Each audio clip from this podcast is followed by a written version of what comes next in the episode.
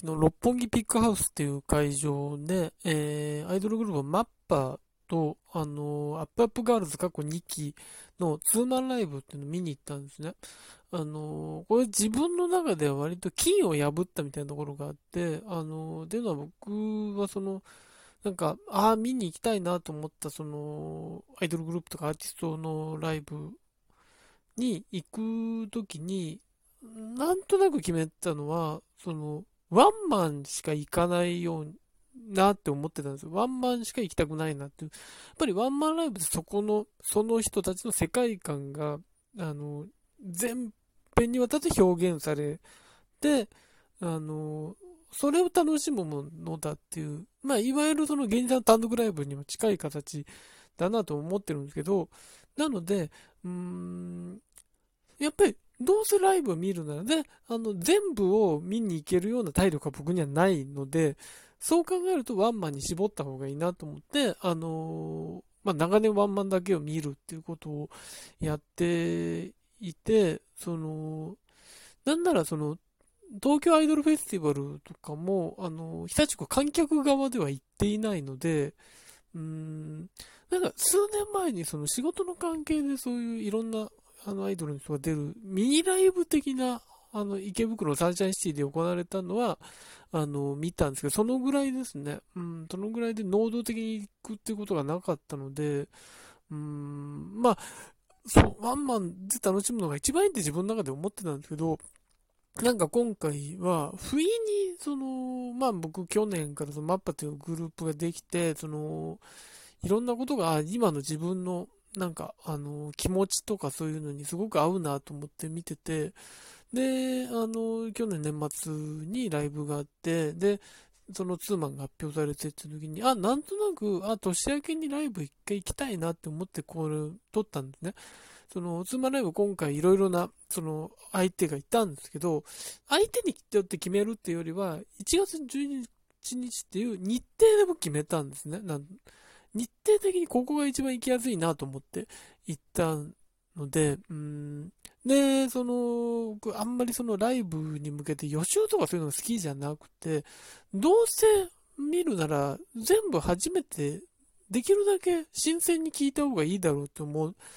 で、まあそれがいい加減だっていうのもあるんですけど、その辺に関しては。なので、アップアップガールズにきさんの、過去にきさんのことに関しては、曲とかも、もうおよそ聞かずに行ったんですね。何の映像も見ずに行って、うん、まあそこで楽しもうと思ったら、あの、まあ、うん、結果的に、あ、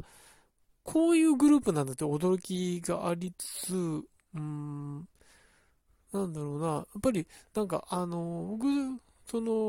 ここ数年見てきたアイドルグループがその、なんだろうな、その、いわゆるその、本流のなんか元気とかその可愛さとか伝えるってことがメインの人たちは見ていないので、その割とそういうものをストレートにやってくる人たちなんですね。アップアップガールズ過去にきさんっていうのはそれに触れて、あちゃんとこっちの方面のグループもいいなというか、今の自分の気持ちにはすごく染み込んできたんですね。あ、いいなっていうのがあって、その、で、あの、アップアップガールズ過去にきさんといえば、花リコーダーのパフォーマンスがあるんですけど、その花リコーダーもバラエティ的に見たら、その、一つの瞬間的なものでしか、笑いでしかないんですけど、ライブに組み込むとこんなかっこいいものになるんだなっていうことがあって、それも面白いなとか思いながら、あ、やっぱりなんか、ちゃんとした、うーんところで鍛えていて、しかもそのなんだろうな、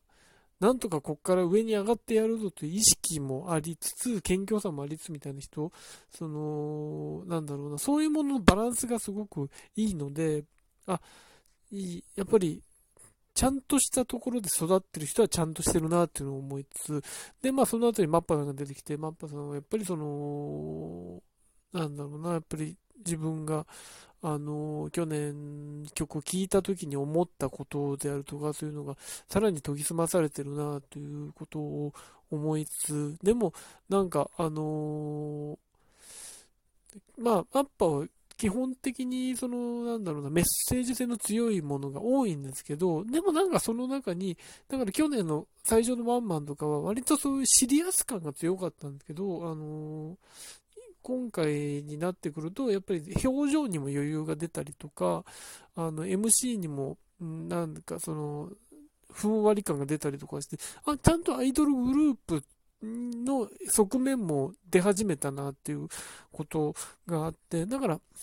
なんだろうな、その見る側にもその緊張感だけではないそういう和やかさみたいなのが出てきて、ああこういう風になってくんだなとか思いながら、うーんでもやっぱり最後のそのアイドルを辞める日のその僕はその小正治さんの言う Not Business We Are Culture っていう言葉にいつもやられるというか、それが響いて、うーんこう生きなきゃいけないなって、うーんなんだろうな、曲がりなりにもその作家的なことをやってるのであれば、あのやっぱりノットビジネスビアカルチャーじゃないといけないだろうっていうことを思いつつ、まあ僕ラジオの シーエム を書いたりとかもう少しずつさせていただいてるんですけど、でもそれもカルチャーじゃないとダメだろうって思いがありつつっていうことがあって、なんかそれが染みてくるっていう、うん、自分はどうなんだっていうことをいつも思わせるのがその言葉なんですけど、で, で今回気づいたのがそのツーマンっていうものの良さっていうもので、それはステージ上だけじゃなくその客席側ですね、どっちかという考えで、そのライブが始まる前とかにそのマッパの、えー、シーディー しかもアルバムをそのアップがにきのファンの皆さんに渡してる人であるとか、その逆にそのなんだろうな、アップがにきのファンの人がそのペンライトをそのマッパの人の方に渡してやるとか、それぞれのいいところを教え合ってるとか、なんかそういう姿がとてもいいなって思ったんですね。自分の好きな人たちをまだ知らない人に知ってもらいたい。で、この人もアイドル好きだから、その気持ちを新たな人と共有したいみたいな、そういう い, いろんな思いが、そこには全部愛じゃないですか。その思いって愛、それにて、それによって観客動員を増やそうとか、そんな思惑じゃなくて、純粋にこの人いいからっていうのをあの伝え合ってるっていうのが、すごくなんか綺麗だなって思って、うん、これは、そうか、ワンマンだとこれは見えないなって思いながら、そういえば、あのー、東京アイドルフェスティバル行った時に、あ、シーディー もらったことあるなとか思いながら、うーん、あ、そういうことだなって、なんか、うーん、で、そのライブ中も、あ、この曲ではこの人たちはこういう盛り上がり方をするんだなとか、そういうのを思ったりとかっていうのは、ワンマンではないことなので、あ、こういう形のライブの楽しみ方もあるなって、客席を楽しむっていうのもあるんだな。僕は、まあ、相変わらずそういう人たちと、喋らないで一人で帰るってことをやってるんで、喋りゃいいんですけど、何せそういう接触の仕方もわからないもんですから、うーん、っていうのがありながら、なんかそ、そこはそこですごい温かな気持ちになれるって、ああ、なんか好